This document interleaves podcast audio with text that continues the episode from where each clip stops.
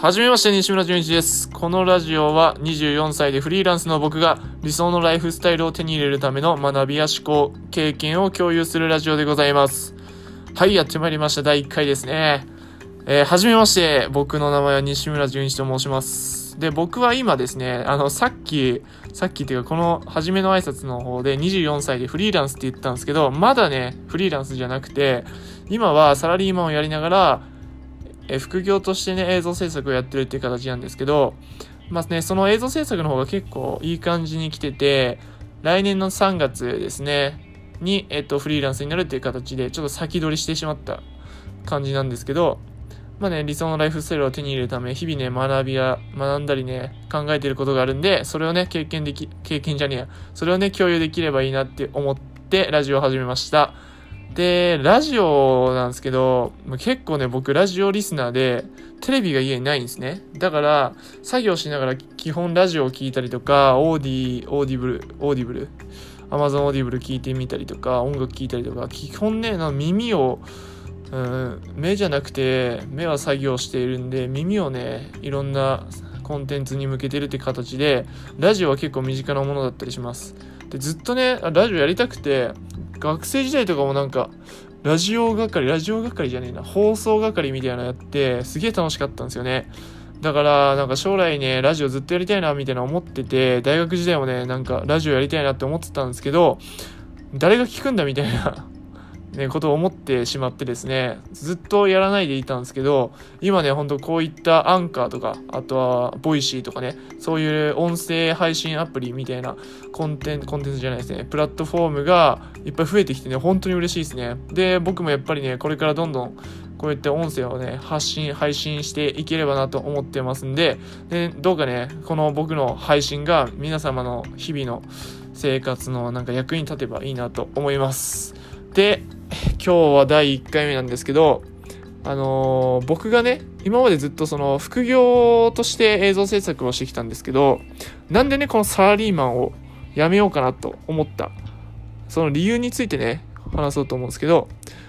僕がサラリーマンを辞めなければいけないと思った3つの理由ということでお話ししようと思います。で皆さん、サラリーマンどうですかね？サラリーマンの方結構多いと思うんですけど、まあ、僕はね、本当にサラリーマン、まあ、会社の仕事っていうのは正直あんま楽しくなくて、まあね、えっと、まあ、僕がね、興味ある分野に進まなかったっていうのもあるんですけど、まあ、一応ね、考えがあって、今の会社には入ったんで、別に全く後悔はしてないし、実際その、僕が思った通りに、今、今のところなってるんで、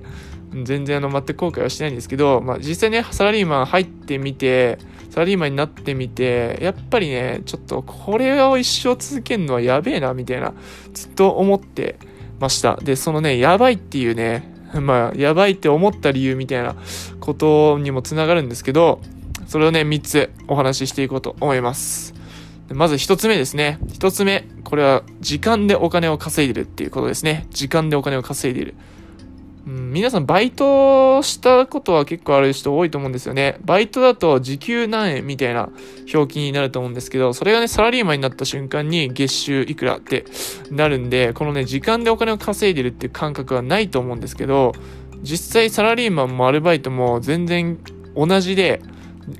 サラリーマンでも時間でお金を稼いでますね。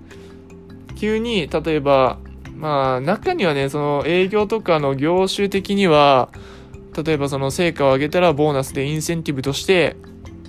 あの、お金がね、結構大きいお金がもらえたりとかすると思うんですけど、基本的に皆さん基本給って一緒じゃないですか。残業したら残業代がつくし、みたいな。基本給はだいたいこれぐらいだし、みたいな。それって、うんと、時間でお金を稼いでるっていうことなんですね。自分が、えっと、会社に拘束される。そして労働する。そその見返りにお金をいただいてるっていう形で、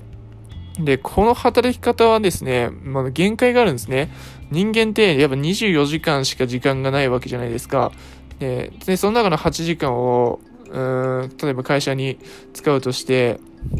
で、この8時間で給料をね、どんどん上げる、この、えっと、有限な時間の中で給料をどんどん上げるって考えたら、まあ、その1時間の単価を上げるか、それか、たくさん働くか。この2択になると思うんですけど、会社員って給料そんな急に上がらないじゃないですか。で、そうなった時に、そしたらやっぱ残業代で稼ごうととか、そういう思考になっちゃうんですけど、これってめちゃめちゃ効率悪くて、うん、それがやっぱ日本のね GDP が低くなってるとかいうお話もねかなり出てると思うんですけどそういったところにねつながってるのかなと思いますね。うん、でこれはねやっぱフリーランスになると完全成果型成果型になるんでこうなるとですね本当に1時間でもう1万円とかそういった時給にも全然可能性としてはありえるんで僕もね今時給換算すると実際4000円とかそれぐらいの時もありますね。うん。やっぱりね、まあその分やっぱフリーランスは不安定だったりするっていうデメリットもあるんですけど、このね、時間でお金を稼いでるっていうね、この稼ぎ方はね、良くないですね。お金持ちになれないんで、裕福にはなれないんで。うん。ということですね。はい。で、二つ目。これは、えっ、と、収入の上限が決まっているっていうことですね。これね、あの、さっきの時間でお金を稼いでるっていうお話もつながるんですけど、サラリーマンの人って例えば結構年収1000万って聞いたら結構稼いでるっぽいじゃないですか。年収1000万。で、しかも実際このサラリーマンで年収1000万を稼ぐってめっちゃむずいと思うんですよ。めちゃめちゃむずいですね。僕も知ってる、僕の会社でもね、やっぱり知ってる限り部長クラスとか、それぐらいじゃないと無理だし、部長クラスって何歳だろうね、あれ。50歳とか。だから今僕24なので、あと26歳も、26年もね、生きないと、その年収1000万っていうのは達成できないと。でもね、えっ、と、フリーランスの、例えば20代で年収1000万って意外といたりするんですよ。意外といる。で、これはなんでかっていうと、あの、もともとさっきの、すみません、さっきの話につながるんですけど、時間でお金を稼いでるわけじゃなくて、成果でお金を稼いでるからなんですね。うん、これがですね、大きな違いで、やっぱ上限決まってるってめっちゃ、あのー、いいことないと思うんですよ。だって、頑張ろうと思わないじゃないですか。上限決まってんだから。どんだけ仕事をしたとしても上限決まってるし、どんだけ仕事をしたとしても時給で、えっと、換算されて給料っていうのは支払われるわけなんで、うん、これってやっぱり、普通に考えてその仕事をしようっていう気持ちにならないですよね。それはやっぱ学び学ぼうとかそういう意欲的な動きにもつながらないし、まあ、それがねえっとやっぱり効率化とかあと生産性とかねそういったものにもつながらないんでやっぱりねこの点フリーランスは全て自分の責任だしえっと成果を上げれば給料はしっかりその分支払われるんでそう考えるとね、やっぱり上限がないフリーランスの方が僕はいいなと思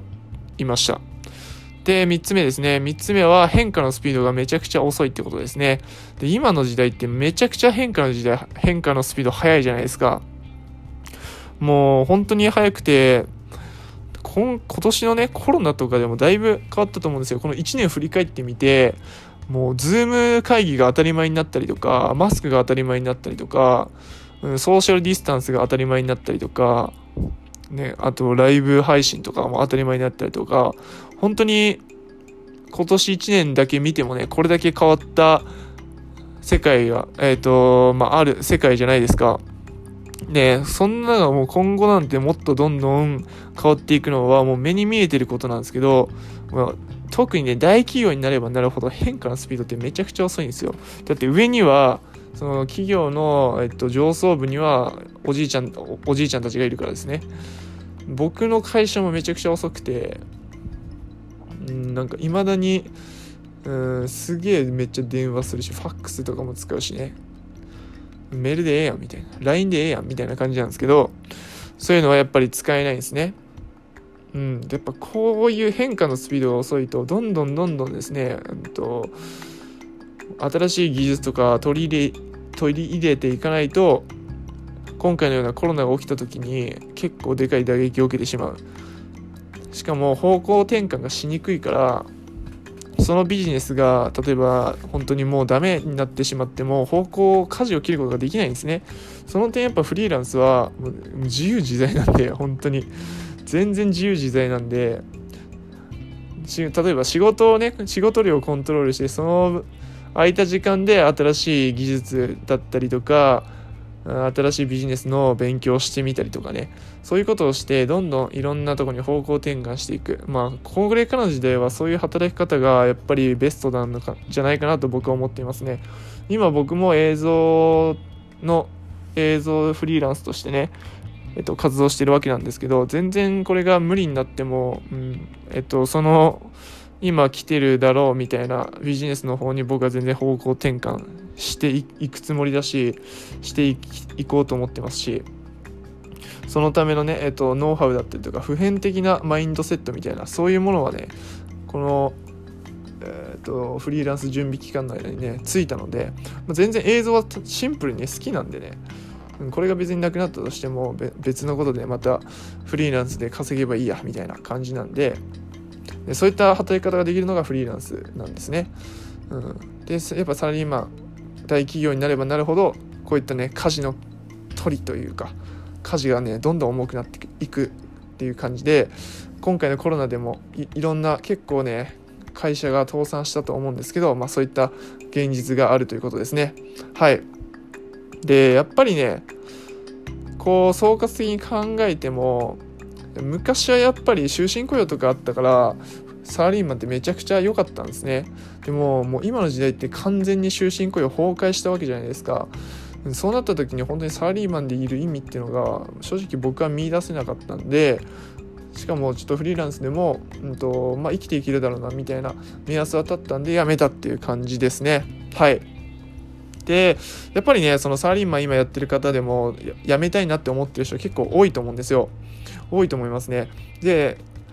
まあ、なんで辞めたいのかみたいなただ仕事が嫌だからみたいな嫌な上司がいるからみたいな、まあ、それもねやっぱ大きな理由だと思うんですけど僕は辞めたいというよりは辞めなければいけないと思ったんですね。この3つの今の理由もそうだし他にも結構あったりするんですけどまあねこの大きなのがこの今の3つですね。でもやっぱ僕の理想のライフスタイルを手に入れるためにはですねこのうん、お金っていうのはやっぱ必要だし例えば拘束されたりね時間でお金を稼いでるっていう面に関してはやっぱり拘束されないとお金が発生しないっていうことなんでねいろんな海外で仕事をしたりとか好きな場所で仕事をしたりっていうことができないわけですよね。そう考えた時にやっぱりサラリーマンではなくてフリーランスが僕のライフスタイルのね理想のライフスタイルには合ってると思ったんで、まあ、僕はねサラリーマンを辞めたっていう感じですね。はい。いかがだったでしょでしたでしょうかね。なんかね、今結構サラリーマン辞めたいなとか思ってる人の、まあ少しでもね、決断のきっかけになればいいなと思いますね。はい。まあ、こんな感じでちょっと今ね、マジで途中から喋って何言ってるか分かんなかったんですけど まあね、こんな感じでね、結構緩めにラジオはね、続けていこうかなと思いますね。はい。